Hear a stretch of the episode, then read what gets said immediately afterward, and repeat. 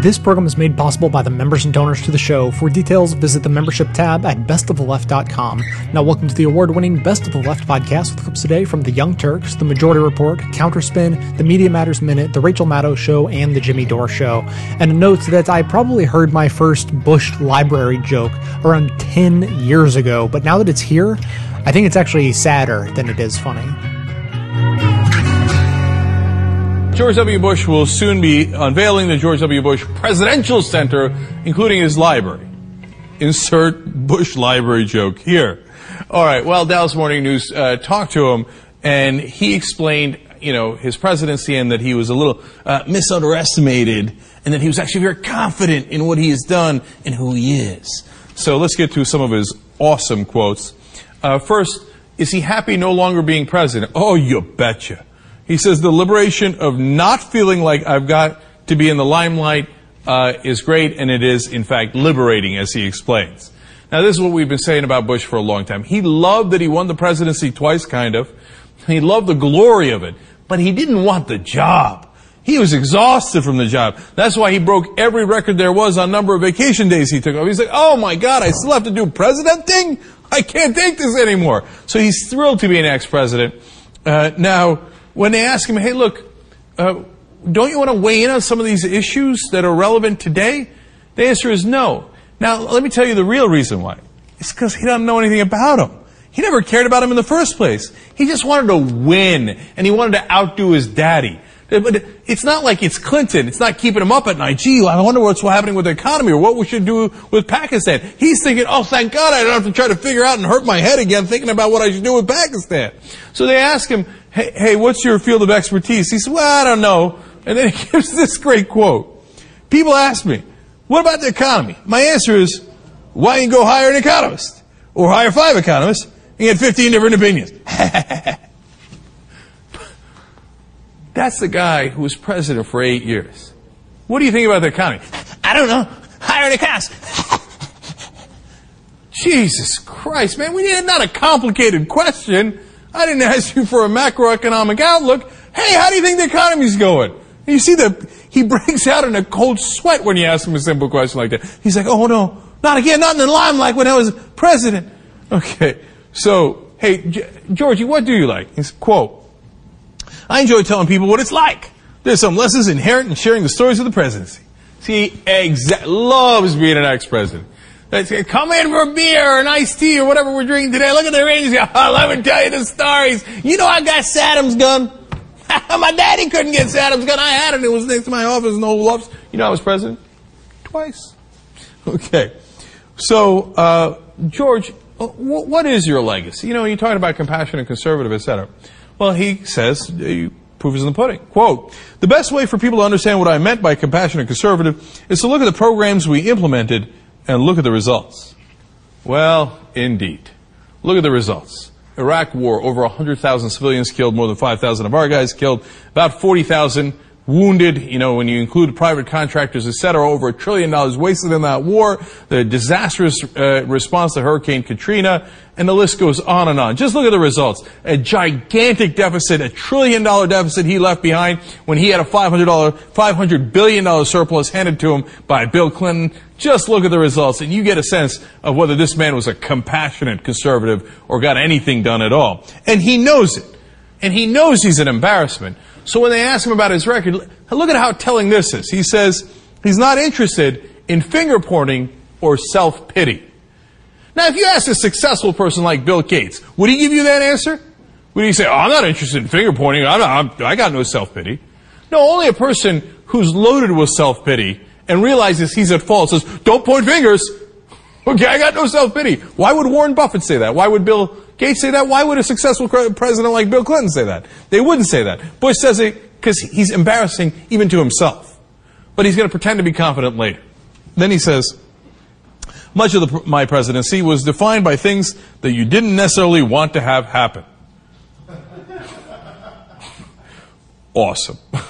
And by the way, one of those things, or two of those things, was you getting elected in the first place, or being president.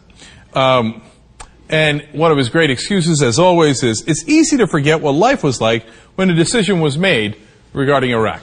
In other words, It's not like we made the right decision, but we were in a panic. And so, I don't know, man, I, what happened on nine eleven? Let's invade Iraq. I don't even believe that, but that's the best excuse he's got. All right. Uh, but nonetheless, it, he goes back to his old ways. Will Ferrell described it best when he talked about the characters that he plays, including George W. Bush. He said, what I give them is a certain unearned confidence. And here is Bush again. Quote, I'm confident decisions were made the right way. And all right, yeah, yeah, yeah. The city. And he doesn't look, even in that quote, he doesn't say it was the right decisions. He says, I'm confident decisions were made the right way. So even he knows, he knows. But he's desperately trying to deflect and say, no, no, it's fine, it's fine, I'm okay, I'm totally comfortable, okay? Quote, I'm comfortable with what I did. Now, again, if you're a successful person, why would you have to say, I'm comfortable with what I did? Of course you're comfortable with what you did. Bill Gates, how are you comfortable with what you, you did? He's like, yeah, of course I am, I'm several billion dollars comfortable. Okay, tens of billions of dollars comfortable. Uh, and then Bush, it's like, wants to drill it home. So, how about yourself? Quote, I'm comfortable with who I am. I'm comfortable with who I am. I know, Georgie, I know. Man, look, the good news is, as you can see from these quotes, it's kind of ripping him up inside. So, you know, we thought that he'd be like, ah, whatever. Well, hundreds of thousands of people killed. I screwed up the whole country. And by the way, I haven't even talked about how there was a giant economic crash. And, that lo- and we lost eight million jobs in that crash right before he left. I mean, it was a disaster on top of a disaster, right? But at least, even as he's trying to deflect and paint these goofy paintings over here, he realizes what a mess he was. Now, what are his pressing concerns today? Well, the Dallas Morning News explains. Among his most pressing concerns was whether his hamstrings were ready for a mountain bike ride later that day. Wow, okay. I see that at least he's got his priorities right. They explain that he uh, is an avid mountain biker. He hits the trail often. He likes to play golf and attend Texas Rangers games. And as, of course, we all know now, he's taken up painting. Uh, well, when they asked him, um, hey, are people surprised that you've taken up such challenging tasks? By the way, how do you like this softball interview? Oh, mountain... You rode a bike today, Georgie? And you watched a baseball game? Why, those are challenging tasks. Do you think people are surprised by that? And Bush gives a classic Bush response. Quote, people are surprised. Of course. Some people are surprised. I can even read. And if there's one thing that Bush was right, right about all along, it's this. Let, let me, let me, look. The key for me is to keep expectations low. Indeed. Don't worry. For your presidential center, for your library, for your entire legacy and record, George W. Bush. Mission accomplished. Our expectations are very low. And the headset that you always wear, a queer one from the start. For curious you say you want to be remembered for your art. Your obsession gets you known throughout the school for being strange, making life-size models of the velvet underground in play. In the queue for lunch they take the piss, you got no appetite. So George Bush is out there. There's a story in the National Journal by Tom DeFrank um, with some updates about his, uh, some blind quotes that are worth reading. He tells uh, close uh, close friends, I'm done with politics. I'm not done with life. And I've got a real good life. He recently reminded a political ally, not for the first time. A close friend told the National Journal he's enjoying the hell out of life. He's he's his loosey-goosey self again, the way he used to be. In other words, not pretending to not be a fuck-up anymore. You have no idea how relieved he is to be out of the game, one of his oldest friends said. He doesn't miss politics even a little. Maybe that has something to do with him being such a disastrous president. Of course he's confident about turning around his reputation, one long, longtime counselor told National Journal. How else could he be? But he's got a ways to go to mending his, his record, if it can be done. There's a lot of baggage to deal with. Iraq, Afghanistan, most of all the excessive spending. And at the moment, the trajectory isn't going in the right direction. Oh, yeah, that thing about the torture, the war crimes, that, uh, you know, thing on nine eleven after he had said, now you've covered your ass, when he got the, the warnings about it. That, whatever. Meanwhile, he's convinced his presidency ultimately would get higher marks than contemporary assessments. I'll let history decide. And I'll also hope that uh, Jen Rubin writes a nice little piece about me in the Washington Post. Holy cow, she has! What a coincidence. Jen Rubin from the Washington Post, one of the, um, this is the woman who also said that, uh, said that um, Mitt Romney was a great and underappreciated man. She writes, unlike Obama's tenure, there was no successful attack on the homeland after nine eleven.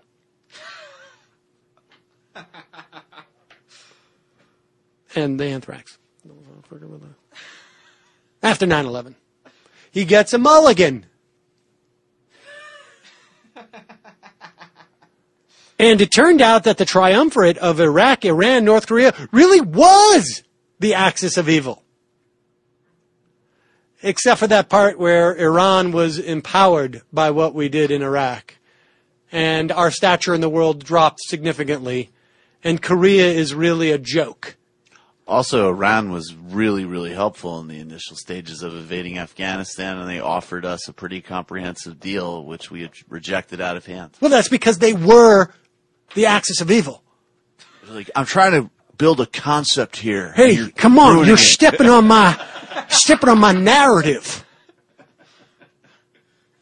President Bush took a huge political risks to back the surge in Iraq, which worked. Except for the extent that it didn't actually work. Iraq is still a total mess. People are dying in the tens and dozens weekly.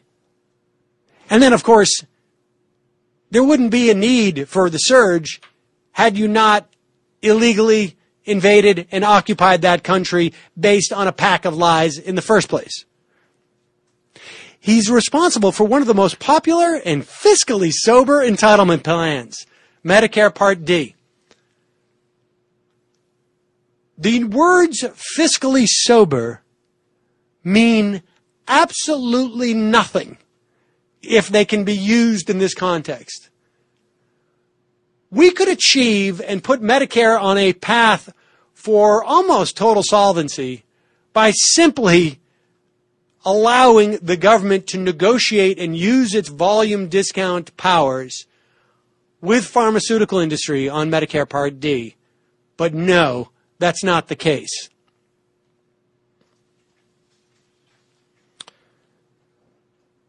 Only when we see a robotic, cold president like Obama do we remember fondly the tender,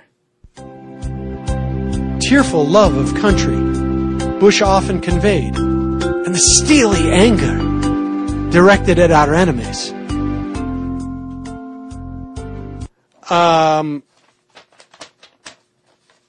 someone's got a little bit of George Bush love there. Only when a president completely bollocks up our relationship with both the Palestinians and the Israelis do we recall how warm and productive was our relationship with the Jewish state under Bush and how Israel proved willing to take risks for peace under the circ- right circumstances. Recall that it was the Bush administration that forced the Israelis and the Palestinians, before they were ready, to hold elections, which empowered Hamas and scuttled any opportunity for any type of peace accords. Recall that it was the Bush administration that pushed the Israelis into attacking Lebanon, which proved to be disastrous. Recall that it was the Bush administration who, on in every turn, rather than providing Israel a counterweight to domestic urges to be more brutal with Palestinians, urged them on to do more.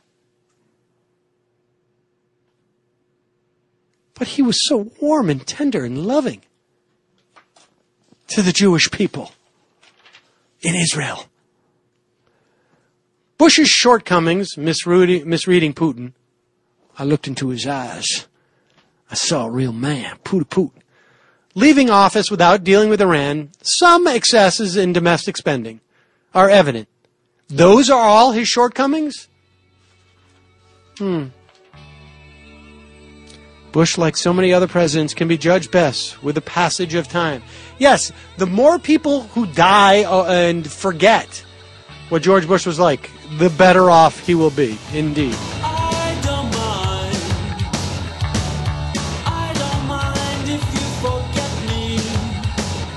Having learned my lesson, I never left an impression on anyone.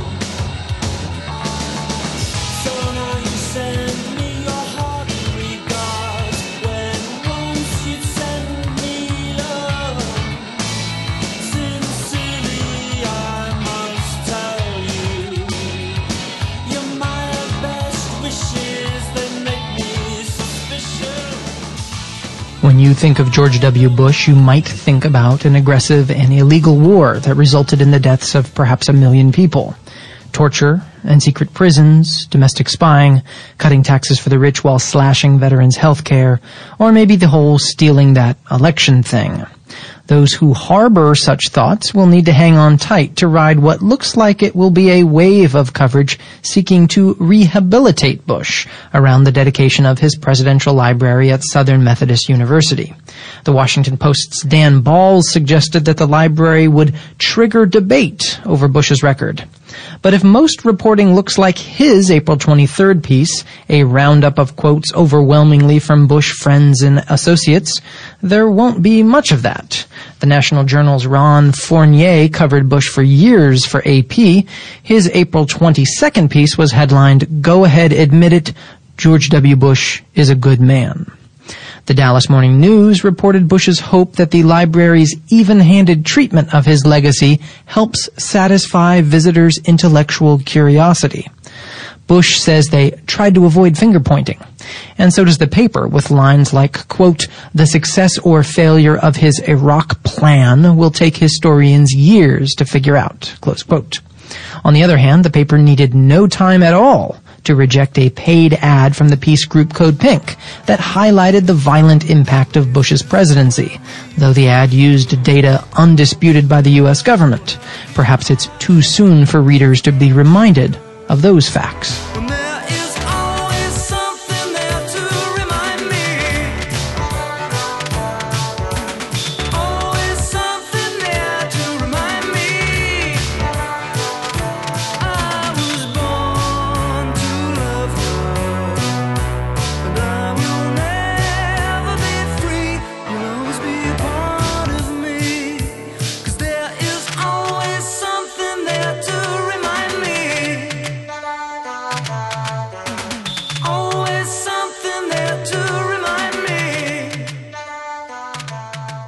Greenwald has done a piece talking about the motive for anti-U S terrorism and how it is cited over and over again. And there's virtually no variation from what we hear. And whether it was yesterday uh, t- or two days ago, or I, I should say we played it uh, yesterday, but from uh, Meet the Press this past weekend, Tom Brokaw even raises this issue. He starts off by talking about what little we know at this point of the motivations of the Boston bombers. But from what has been leaked, and he cautions, and rightfully so, that we need to take this with a grain of salt because we have no official reporting on this. But that Zohar Tsarnaev has told interrogators that the American wars in Iraq and Afghanistan, and, and Afghanistan motivated him and his brother to carry out the attack. Now, on a day when George Bush is going around and performing all sorts of interviews, to promote the opening of his library. And let's talk about what he said to uh, Diane Sawyer on A B C. Far as I'm concerned, debate is over. Finito. I added that part. I mean, I did what I did, and historians will ultimately judge those decisions. In terms of the lack of weapons of mass destruction, which are acknowledged in the museum, we've talked about this, we're just laying out the facts, and that was a fact. I'm comfortable in the decision-making process. I think the removal of Saddam Hussein was the right decision for not only our own security, but for giving people a chance to live in a free society. Which, of course, is completely diluted, both from what you could anticipate happening and as to what has happened. But history will ultimately decide that, and I won't be around to see it. Now, I don't know what George Bush's timeline for history is, but he's trying to give himself a decent padding, right? I mean, I don't know how old he is, in his seventies at this point, late sixties. So hopefully I will live until I'm two hundred fifty, and uh, historians at that point might say, hey, look, Iraq is free. That must have been because one hundred seventy-five years ago, George Bush made the decision to go in and kill or cause the, the civilian deaths of over one hundred thirty thousand, one hundred fifty thousand, one hundred seventy. Who? Hey, why bother counting? His, let history decide.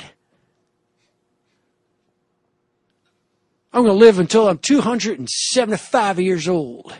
That's my plan. See, my plan is to cryogenically freeze myself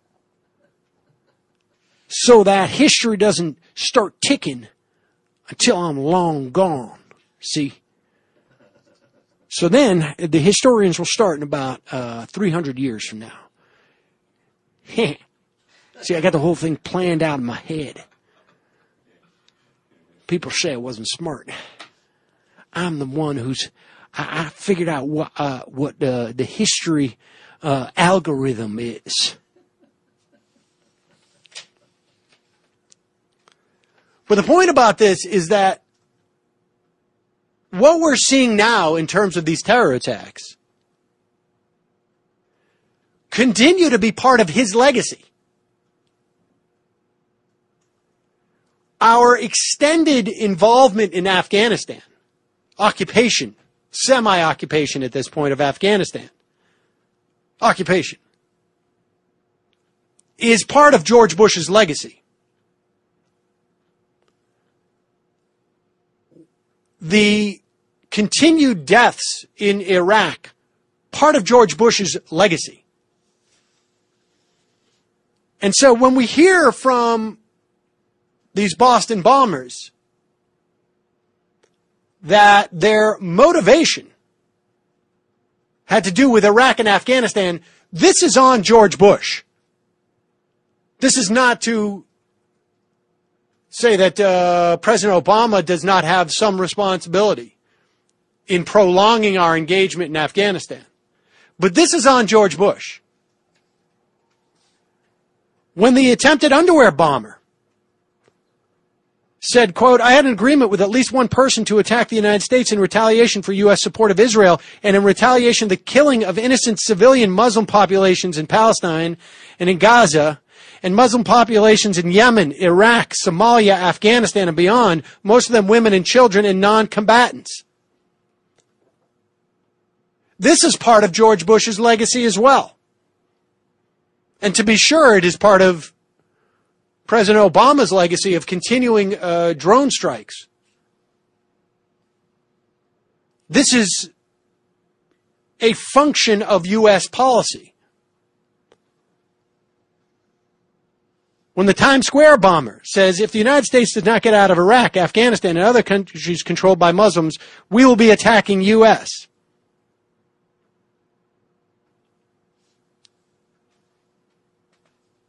And this is also a continuation, not just of uh, George Bush's legacy, again, uh, about the drone attacks.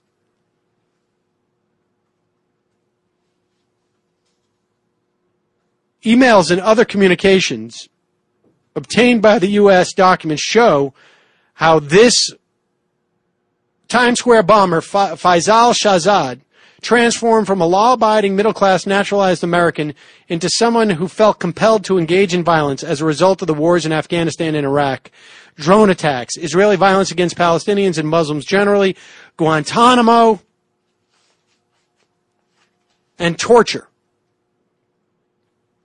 Apparently in these emails he asked, can you tell me a way to save the oppressed and a way to fight back when rockets are fired at us and Muslim blood, uh, blood flows?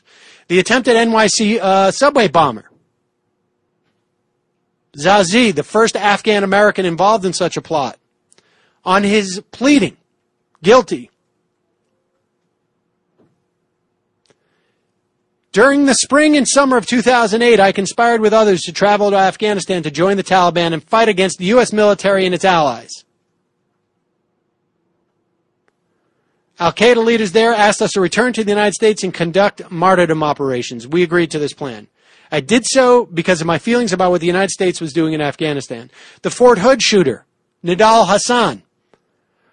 Part of this disenchantment was his deep and public opposition to the wars in Iraq and Afghanistan, a stance shared by some medical colleagues, but shaped by him uh, by a growing religious fervor. Greenwald goes on to say, it should go without saying that the issue here is causation, not justification or even fault.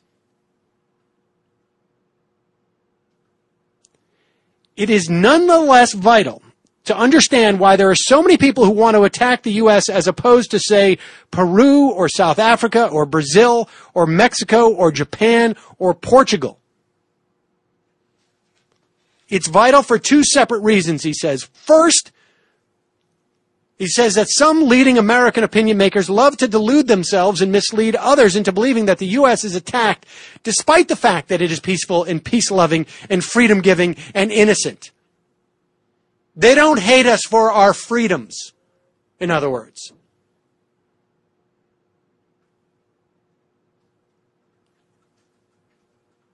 As the attackers themselves make clear as they can, it's not religious fanaticism, but rather political grievance that motivates these attacks.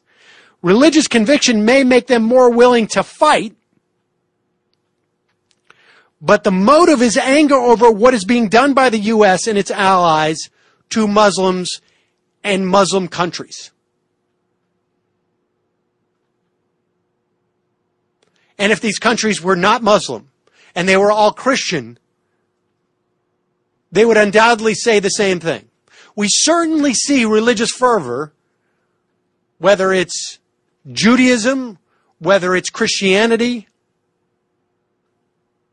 whether it's any other religion, drive people to commit atrocities. We have seen it historically. We see it uh, with settlers attacking uh, Muslims in the West Bank. We see it with Christians blowing up um, abortion clinics.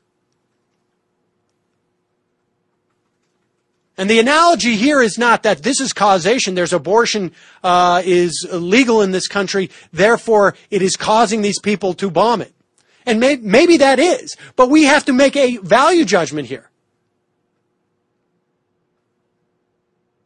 Our Supreme Court has found abortion to be legal. That does not have the same compelling direction. I should say that has a more compelling directive than the idea that we need to launch drone attacks. And now we know not just on people who we, in a incredibly loose definition of the term, present imminent threat to us, but we know by reporting in McClatchy that we, we keep kill people with drone attacks just as a bargaining chip, just to develop relations with other countries, just to get things from other countries. The second point that uh, Greenwald says it's crucial to understand this causation is because it's often asked, what can we do to stop terrorism? The answer is right in front of our faces. We could stop embracing the policies in that part of the world which fuel anti-American hatred and trigger the desire for vengeance and return violence.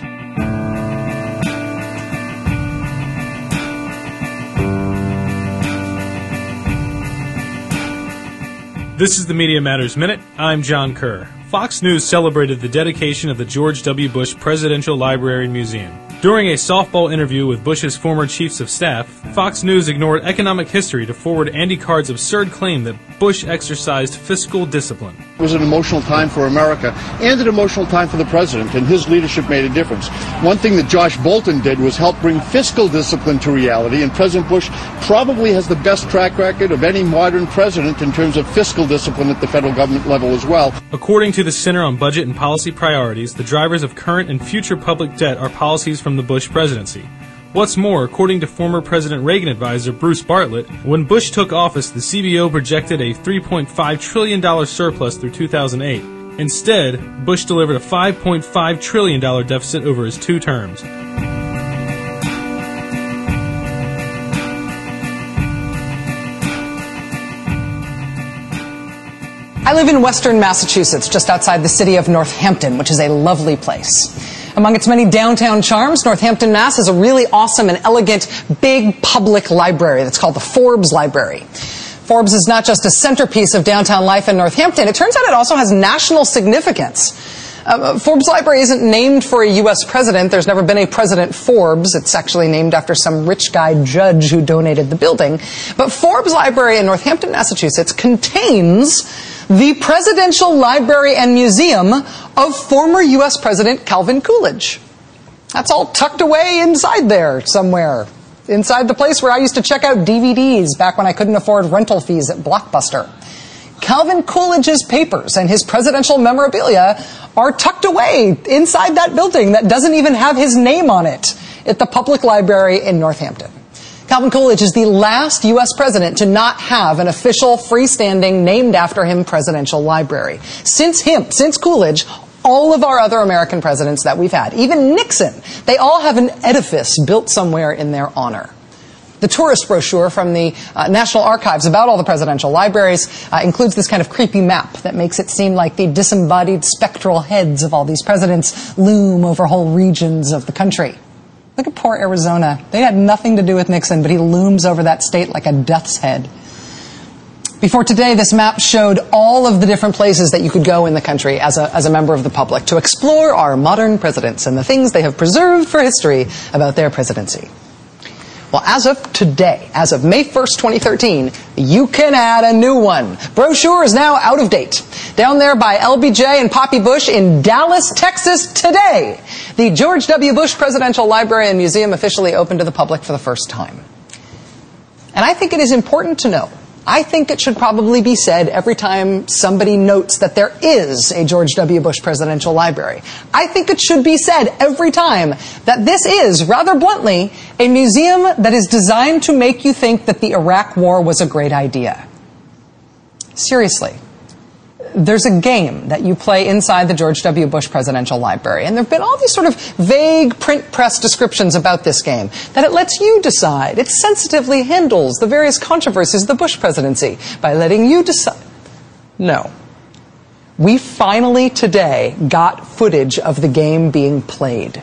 We got permission from the library. We sent a crew down there with a camera this morning to show, so we could see for ourselves, what happens when you play the game. And it's amazing. The library is open to the public for the first time as of today. And this is what's happening there today when people from here on out go to the George W. Bush Presidential Library to play the decision points game. This is what happens. Watch. George W. Bush made many tough decisions as president. Now you'll get a flavor for what that's like. Take a look at the list of scenarios in front of you. First, you will select which one you want to tackle. The majority of the theater chose the threat of Saddam Hussein. President Bush had to make a choice. One, seek another U N resolution. Two, lead an international coalition to remove Saddam. Three, take no action and accept that Saddam Hussein will remain in power. you are about to select expert advice from a variety of people. Just as President Bush did, you will have to weigh conflicting points of view. Okay, we're ready to start. Work fast. The clock is ticking. So with a literal drumbeat, an actual drumbeat to war coming out of the speakers inside the theater, you then go about soliciting advice from members of the intelligence community, from the Defense Department, from Congress, from your White House advisors. And while you are getting all that advice, while you're getting those briefings, you get interrupted by ominous breaking news developments. If we act to depose him, other countries could use our actions to wage unjustified wars in the future.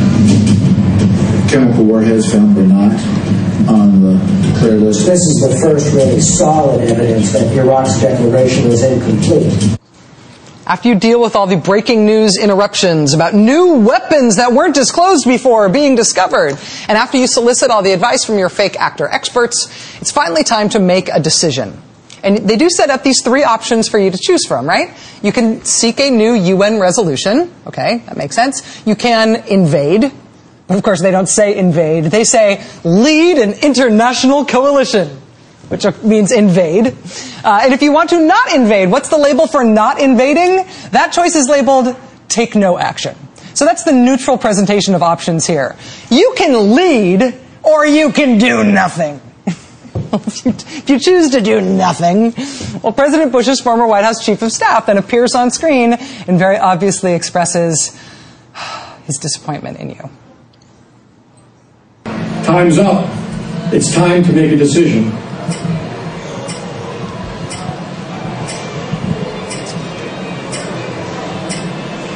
You were asked how to address the threat of Saddam Hussein.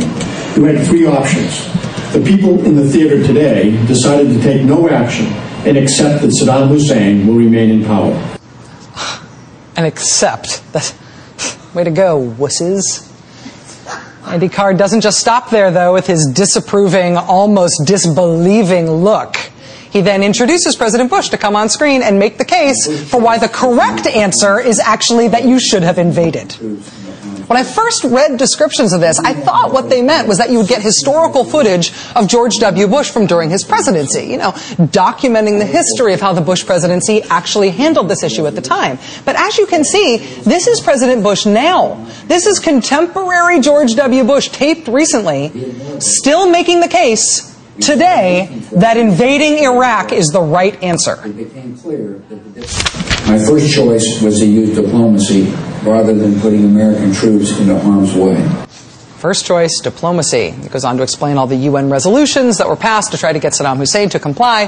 Then he launches right into this explanation for why invading Iraq was the right thing to do. Because smoking gun was going to be a mushroom cloud. Because Saddam's weapons of mass destruction. Saddam being linked to terrorist groups. Seriously. After nine eleven, the stakes were too high to trust the dictator's word against the weight of evidence and the consensus of the world. Saddam posed too big a risk to ignore. He had used weapons of mass destruction in the past, showed every sign of continuing to pursue such weapons, and supported international terrorist organizations. The world was made safer by his removal. With his departure, twenty-five million Iraqis had the chance to live in freedom and build a free society. The new democracy in Iraq can be a valuable ally in the heart of the Middle East and a beacon of hope to reformers around the world. Imagine at the Bill Clinton Presidential Library, an interactive exhibit designed to prove that he did not have sexual relations with that woman. Imagine an interactive Meet Tricky Dick hologram exhibit at the Nixon Library showing you point by point the ways in which he really isn't a crook. You know, the weight of evidence did not show that we had to invade Iraq. There was no consensus of the world that we had to invade Iraq. When we invaded Iraq, look at this. Every country in the map that is shaded blue here, every country on this map shaded in blue was against us invading Iraq. Does it seem like there was a world consensus that we should invade Iraq? The head of the U N at the time said that he considered that invasion to be illegal. The consensus of the world was that George W. Bush had to lead an international coalition to invade Iraq? Are you serious? These little kids, who as of today are going to our nation's newest presidential library to learn the unvarnished history about this presidency, are being told that Saddam Hussein showed every sign of continuing to pursue weapons of mass destruction. The case to invade Iraq was not mistaken. The case to invade Iraq was cooked up. It was a hoax perpetrated on the American people. And they are still cooking it up right now, ten years to the day after the mission accomplished speech, as if the last ten years never happened. This is how kids right now, as of today, are being taught that part of our nation's history. I kind of think this is a national scandal. Criticize the practice by murdering the plants, ignoring all the history, denying them romance. The pinstripe man of morning are coming for to dance.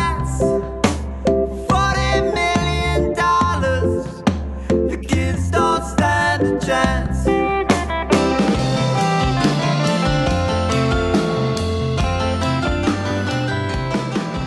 Hey, did you hear Chris Christie opened a gym? Oh, no, I'm sorry. George Bush opened a library. I'm right. sorry, I had those backwards. All right. So George Bush's library opened. We talked about it a little bit last week, but they have they have a thing now. Uh, well, it's the newest U S presidential museum, and it recounts George Bush's eight tumultuous years in office, but it also gives visitors a chance to decide whether they would make the same key decisions that George Bush did. They have the central exhibit at the museum is called Decision Decision Points Theater. This is mm. true. Mm. I'm not making this up. It's not called, hey, you try to do it. I think that's, see how you make out.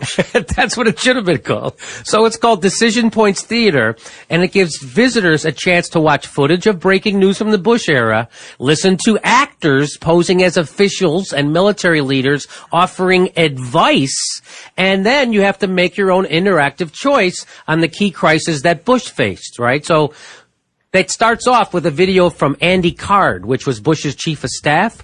And he said, this is the opportunity for President Bush to say, come and try to experience some of that which I had to go through. And I made some impossibly difficult decisions.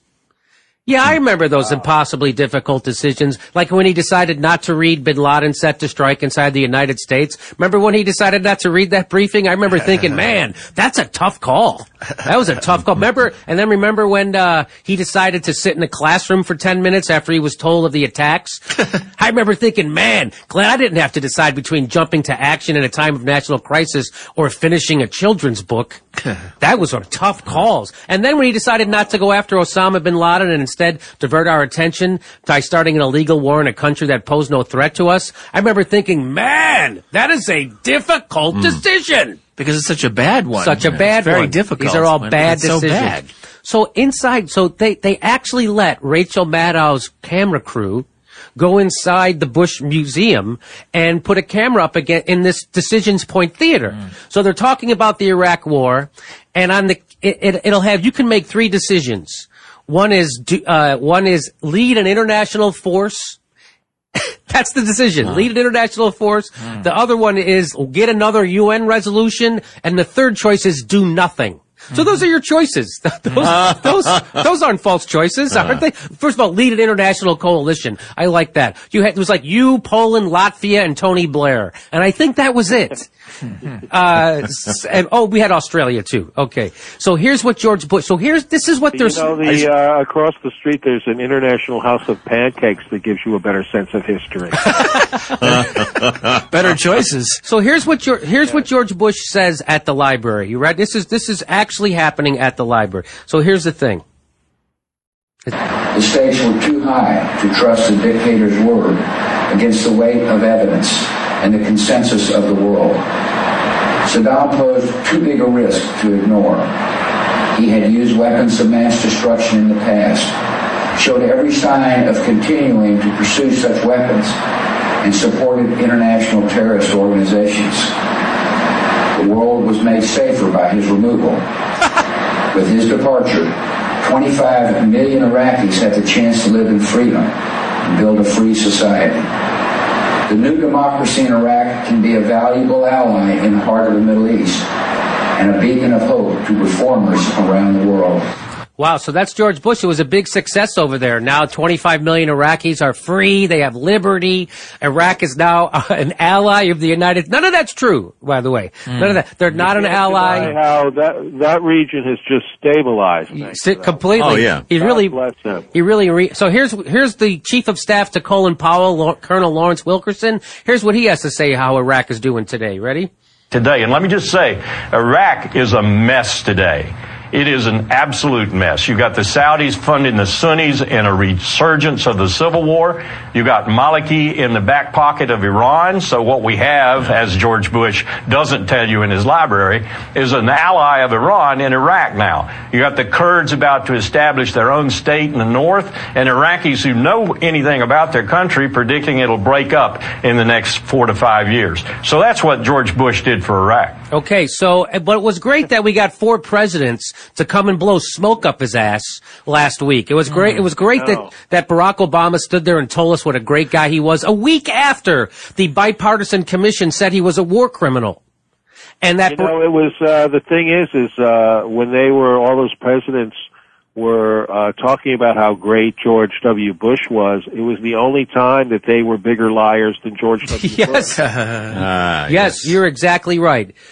Um, no, I forget where I was going. They're in a club, though. Isn't it proper to act that way? I think he was going to buy them dinner, so they were trying to be nice to him. At the International House of Pancakes. Yes.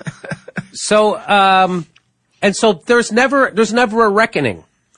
You know, no, there's, there's never, no. there's never, there's never going to be a reckoning unless he goes outside the country. Then I guess they'll arrest him. You know what? Millions of, uh, well, not millions, but thousands of uh, innocent people died because of his inept decision making, and his punishment is that he gets to paint puppies now. Yes, that is his punishment. So it's the same old, same old. Um, To the point where here's here's Tony Blair. He was being asked by David Gregory what he thinks of George Bush. Was a very tough question, and here's uh, here's his response. Here's his response. You saw President Bush up close as a man during very difficult times for any leader.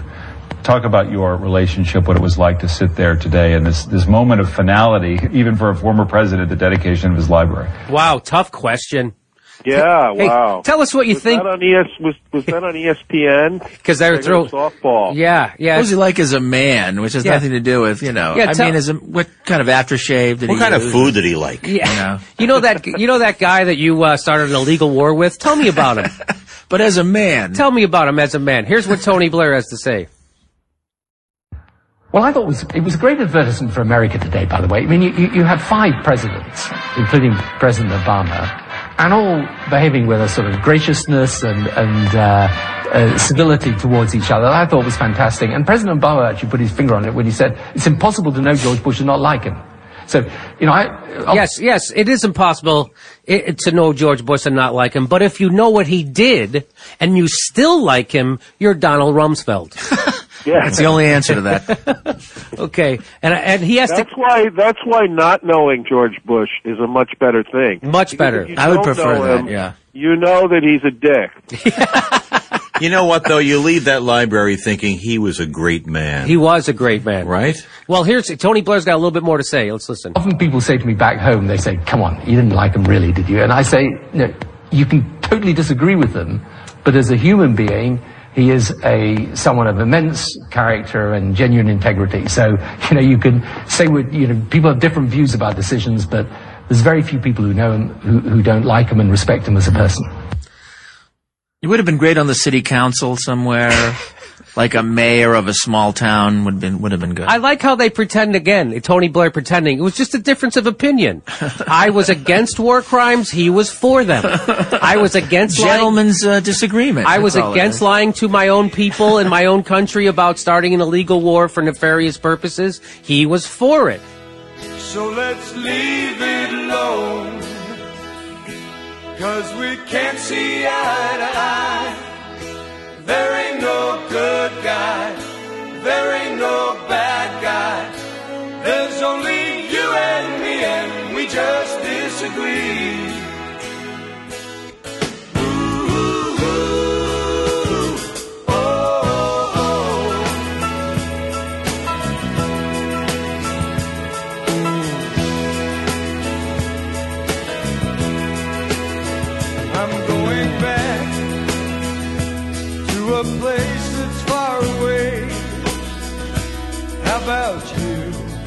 What you doing this weekend? Got any big plans?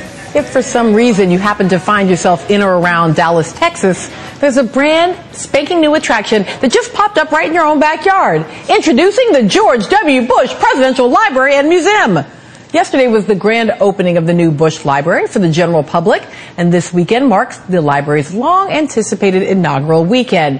And if you're going to be in Dallas over the next few days, I'm telling you, you just must check it out, if only for the shock value. Last night on this show, Rachel discussed the main attraction inside the new Bush Library, which is an exhibit called Decision Points Theater. It's basically an interactive game where you can reenact the biggest decisions that George W. Bush had to make as president. Decisions like, should we invade Iraq? The problem, as Rachel pointed out last night, is that when you try to say, no, we should not invade, please let's do anything but invade Iraq, President Bush pops up on the screen and starts making the case of all the overwhelming evidence against Saddam Hussein. Evidence that has since been thoroughly discredited. Ten years later, in what's supposed to be a library, is being taught as fact that Saddam Hussein was an imminent threat who must be dealt with unilaterally, if necessary. So there's a certain shock value to the new Bush Library. But if the Iraq War isn't exactly your thing, if you want to relive the glory of another Bush decision, the George W. Bush Library gives you the opportunity to do that. Take a look at the list of scenarios in front of you. First, you will select which one you want to tackle. The majority of the theater chose Hurricane Katrina. Yep, Hurricane Katrina. What is the decision point that the Bush Library asks you to confront when it comes to Hurricane Katrina? A disaster in which nearly two thousand Americans died, many in their own homes. What's the decision point that's laid before you at the Bush Library? Officials in New Orleans are overwhelmed. The president can send in troops, but those troops would serve in a supporting role to state efforts and would not have law enforcement powers unless the president invokes what's called the Insurrection Act. President Bush had to make a choice. One, rely on the National Guard and local police. Two, send in federal troops in a supporting role with no law enforcement authority. Three, invoke the Insurrection Act and send troops to restore order. Excuse me, restoring order was the problem when it came to Hurricane Katrina? Seriously? The main dilemma faced by President Bush when it came to the government's response to Hurricane Katrina was quelling disorder? The Bush Library takes you through this whole scenario about how to deal with the problem of looters and how to restore law and order in New Orleans. That is the decision point. No mention at all of, you know, search and, and rescue. Eight years later, the people of New Orleans, who were basically left to starve and dehydrate and die in our city, mostly elderly people and children, eight years later, these people are memorialized at the Bush Library as public enemies, not as citizens who were in need of relief. Americans are facing lawlessness and chaos. We need to send in federal troops and declare the city in a state of insurrection so our troops have the legal authority they need to restore order. Look, federal troops aren't trained police officers. There's a danger that sending them in will put them in harm's way without the ability to defend themselves or the training necessary to apprehend violent criminals. I decided that sending in federal troops would diminish authority was better than sending in no federal troops at all. It was what the crisis required, and the troops helped restore order in the city. Okay, the legacy of Hurricane Katrina that's on display at the Bush Library is that order had to be restored to the lawless and violent city of New Orleans. And thank goodness President Bush was there to make the right call. Wow! This game at the Bush Library is supposed to make you feel the intense pressure of the presidency, the minute-by-minute decisions that you have to make as developments unfold all around you. One of the most powerful hurricanes in several decades. Levee broke yesterday, another levee broke today. Water is rising so fast. There's no food, no water, no electricity. It's getting increasingly chaotic in New Orleans. The city's Homeland Security chief says there are gangs of armed men moving around the city. Now we need help now. Time's up. Okay. It's time to make a decision. So it should be noted that the level of urgency that's on display inside Decision Point Theater was not so much on display when it came to the decider himself. This was President Bush the morning that Katrina made landfall, sharing a cake with John McCain in Arizona. This was after his administration had already been informed that levees in New Orleans had been breached. This was President Bush on day two of the disaster, yucking it up with a country music star in Southern California. That night, as the situation was growing worse and worse in New Orleans, George W. Bush decided to return to his ranch in Crawford, Texas, to finish up his vacation. When he finally headed back to D C the next day, President Bush got an aerial view of the damage in Louisiana and Mississippi. But by Friday, five days into that disaster, his aides at the White House were putting together D V Ds of news coverage to convince President Bush how bad things were in New Orleans. During those five days, President Bush was not on the edge of his seat, as the Bush Library would like you to believe. He was basically checked out. That's the real history. The truth is, the American people have already decided how they felt about President Bush's leadership during Katrina. And while his approval ratings before Katrina weren't that impressive, they never recovered afterwards. Fifteen months after the failed response, Democrats took control of the House, they took control of the Senate, and they took a majority of gubernatorial seats across the country. The public has already decided. But hey, if you're in Dallas this weekend and you've got some time, go see how President Bush saved a city from disaster and restored a sense of calm in all the disorder.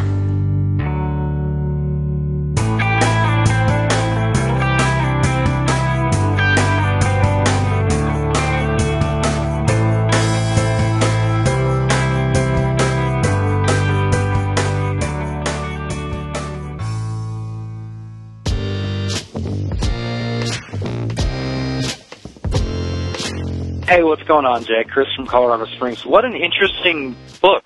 The Transparent Society by David Brin. Every day, new technology nibbles at our privacy. Does that make you nervous? David Brin is worried, but not just about privacy. He fears that society will overreact to these technologies by restricting the flow of information, frantically enforcing a reign of secrecy. Such measures, he warns, won't really preserve our privacy. Governments, the wealthy, criminals, and the techno-elite will still find ways to watch us, but we'll have fewer ways to watch them. We'll lose the key to a free society, accountability. The Transparent Society is a call for reciprocal transparency. Uh, about the transparency, that excerpt you just read, summary you just read at the end of the episode, uh, one thing that immediately came to mind, I'm an actor, I, I do a lot of performing arts here in Colorado Springs, Fine Arts Center, things like that. And I immediately thought of, you know, the endless black budgets of our government, which, you know, no matter how much lobbying we did, we'll probably still be black, or they just covered up with something else. I imagine this, like, weird Truman Show type reality where we have cameras supposedly at the Pentagon or, you know, at our local police station or, or wherever, and it's just a big old facade. And instead of the government lying and misleading us with information and leaks about this happened or that happened like they do currently, it would actually be elaborate supposed surveillance video of them performing the lies they already tell. So, I mean, I, I like the notion of, you know, if, if, if it is going to be inevitable, how are we going to harness it anyway? But I just have a, it's not, it's not free from corruption, unfortunately. It could totally be, be manipulated, and, you know, then you got Manchurian candidate ideas going all down that way. That's just reflexively the first thing I thought of was, oh, hey, I can make a lot of money pretending to be a senator or doing something behind closed doors when I'm being surveilled. Like, that's just kind of my initial gut reaction to it. Thanks for what you do, Jay. Stop playing climate control or climate global warming episodes. They're depressing. Makes me want to curl up into a ball and cry. Anyway, take care. Bye. Hi, Jay. This is Nathan from Vancouver, Washington.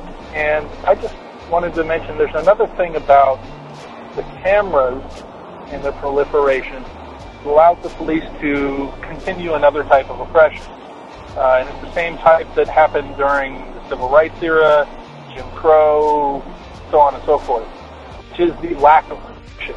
The South, con- you know, consistently tried to disarm African Americans in New York. A lot of it came from, you know, fear of immigrants. And not only did they disarm them, but then the police just don't bother to protect them. And one of the things that cameras allow you to do is say, well, we've got these cameras everywhere, so we're watching your neighborhood to see, to make sure that we can send police if something happens to you. But unlike a squad car sitting on the corner, you can't necessarily tell if they're watching that camera at that time. So who's to say that they might swoop in when there's something easy, low-hanging fruit, like a drug deal happening or something like that, and that they might just pretend they didn't. When a group of, uh, you know, a group of black youth is beating up a young black man, they just say, oh, boys will be boys, and they let it be and pretend they didn't see it.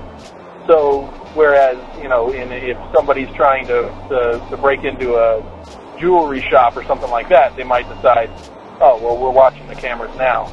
So it provides a little bit more of that kind of police neglect, which is one of the forms of oppression that we have right now, where we have the combination that we don't allow you to protect yourself, but we also only send the police in when we want to stop you, frisk you, and, you know, take your, your young men away and put them in jail. So that's another problem with the cameras, that they add some, some significant cover for that type of neglect. This is Ben from, uh, from Orlando, and I was actually in prison for quite a while, and the private prison industry in Florida has just exploded. Uh, originally there were just one or two, and all at three. They keep trying to make more. And one of the things that they do is that the Department of Corrections, I don't know if you know this or not, but the Department of Corrections in Florida used to be called the Department of Corrections and Rehabilitation. And then when they realized that that isn't really what our goal is, our goal is just to have you housed here, make sure we have as many people possible, they changed it. You know, we're no longer rehabilitating anybody. It's no longer their goal. It's not their purview. Uh, before I got out in two thousand ten, I wasn't even eligible to take any classes to help prepare me for the outside world, where you could learn how to, like, go for a job interview, where you could learn how to write a check even. Um, they didn't give me any of that because they said that I had, you know, I didn't apply for it. I'd been down too long. I could figure it out on my own. Well, what happens with the private prisons is the private prisons offer inmates certain things that are just silly. Uh, well, you can get better shoes because you, know, you can only buy fancy shoes from the canteen, and we'll be able to buy these. And it's just a, a, a way to, to trick people to get there. But all of the friends that I've had that have gone to the private prisons, they're terrible. They never have any classes. There's no rehabilitation. You get to the law library, which is a right. It's actually a right under what's called Chapter thirty-three in the Florida statutes for prisons. And in the private prisons, a lot of guys that are time barred, and if they don't make it to the law library, they could be they could be S O L. So the private prisons are horrible, and they want to make sure that you're treated as badly as you possibly can when you get there. And the Department of Corrections that's run by the state isn't much better, but at least they have classes, at least they have things you can try to learn how to do and get a trade. So, you know, a lot of the people there were one hundred percent right. The, the private prison industry is really destroying a lot of what the point of a prison was. I mean, if you remember, a penitentiary was actually came from Quakers. The idea was that you'd go to prison, you'd sit there, and then you become penitent, forgive yourself for your sins, have God forgive you whatever you believe in, and then you get out and become a better member of society. And that's completely changed. And so, uh, you know, I really appreciate you putting that episode out. It's one hundred percent true. And uh, just keep up the good work. Thanks. Thanks for listening, everyone. Thanks to the volunteers who helped gather clips to make this show possible, and thanks to all those who called into the voicemail line. If you would like to leave a comment, question, or activist call to action yourself to be played on the show, the number to dial is two oh two, nine nine nine, three nine nine one. So today I have what I think is sort of a big announcement, and it might make you wonder why the thing that I'm announcing didn't already exist, but I will address that. So first of all, uh, what I'm announcing is brand new bonus content for members of the show, those who actually pay as little as five bucks a month or on a yearly basis to actually support the production of the show. And so you you might wonder why, you know, I, seven hundred twenty episodes in, are members only just now getting bonus content? And the answer to that is members actually were getting bonus content before. Uh, I started the program uh, for members in two thousand nine, right along the same time. I announced bonus content for those members. But to be honest, it never lived up to what it should have been. I, you know, I thought that what made sense at the time was this is sort of a unique show. You know, me talking and, and trying to say some things as part of the bonus content didn't really make a lot of sense. I, I, I've always thought that I was sort of incidental to the uh, to the show. And so, you know, what people really like is the great content from other providers. So I was going to pr- try to provide, you know, a little bit of extra content along those lines to the members. It seemed like an okay idea. It wasn't perfect, but it was the best I could come up with. And, you know, a handful of people appreciated it, but, but you know, really it it didn't live up to, you know, what I hoped, and and essentially no one really took advantage of it. You know, even if they had access to it, they didn't really take advantage. And so, you know, a while back, I got rid of that, and essentially, you know, almost no one seemed to notice, uh, almost no one complained or, or, or even asked, you know, not, not even in the form of a complaint, just like, a, hey, you know, whatever, whatever happened to that uh, bonus content. And so, you know, for the, for the last little while, members haven't been getting bonus content, but I've always thought that they should. You know, I, obviously members deserve to be thanked in the, you know, for the same reason N P R gives out tote bags when you, uh, you know, send them a donation. You know, even if people would support the show f- with nothing in return, and I get that people do that, people want to support the show for the sake of supporting the show, it's still nice to be able to give a little something extra, and it, it, it just makes sense. So I'm trying to revive the whole bonus content concept. And what I'm going to do is uh, it's something different than I did before, obviously. So, you know, I, I never wanted to do bonus episodes. And I actually promised the audience years and years ago that I wouldn't do that, because at its essence, the show is really about sharing content and information, and I, I didn't ever want to put any of that behind a paywall to say, you know, if you want to hear this great content, then you have to pay. You know, maybe you get seventy-five percent of the show is free, but members get an extra twenty-five percent. I just, that completely rubs me the wrong way, so that's not what I'm doing. Um, and, and you know, as I said, I never did bonus content with me talking before, because I just didn't think anyone would be into it. But over the last year or so, the combination of the voicemail section and my comments sort of in response to the voicemail, and, and the the relationship that that's created between host and audience has gotten a really positive response. And, you know, I, I, I didn't know how much people would like it, but, uh, you know, at least some people have written and said that's actually their favorite portion of the show. And so I thought, okay, perfect. That's what can be bonus content. If, if it's worth people's while and they're interested in that sort of thing, then that's definitely something I can provide more of, because I, I do get more voicemails than I have time to play on the show.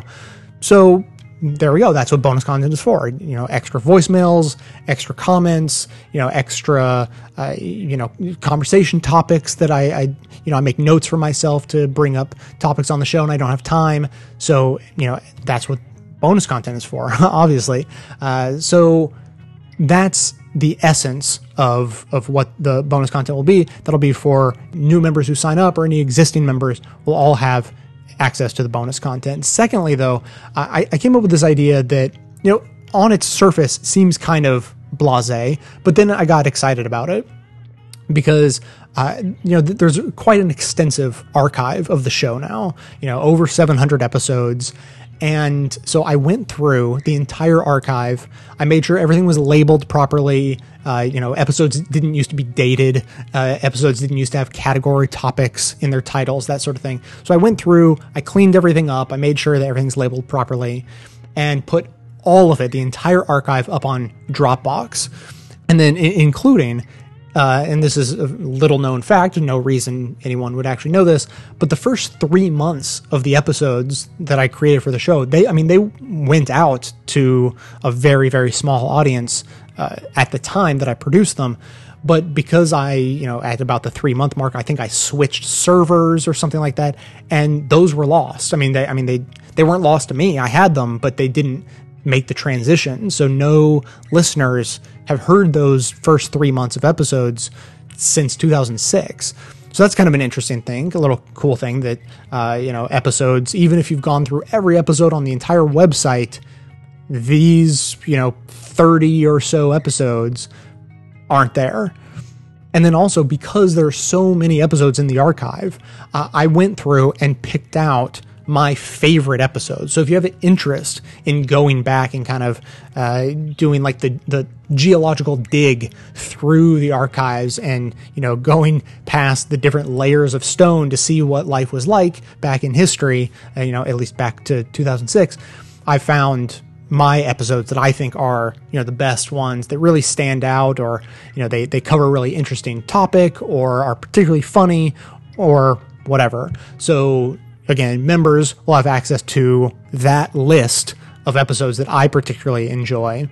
And then finally, as an extra added bonus bonus, over the years, because I do so much editing of audio and, and whatnot, it's, it's just second nature to me, that I've, I've come across a lot of stuff over the years that I've really, really liked, but it hasn't necessarily gone into the show. I mean, not everything's political, right? There's a lot of really brilliant radio, you know, or YouTube videos, or, you know, different things that I just think are great, brilliant bits of media that I have sort of plucked from the internet and kept for myself, just as a personal archive.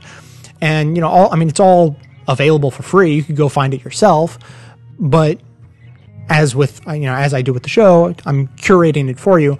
So I've actually also created a folder that will give you access to sort of Jay's favorite bits of audio, period, whether they be political or not.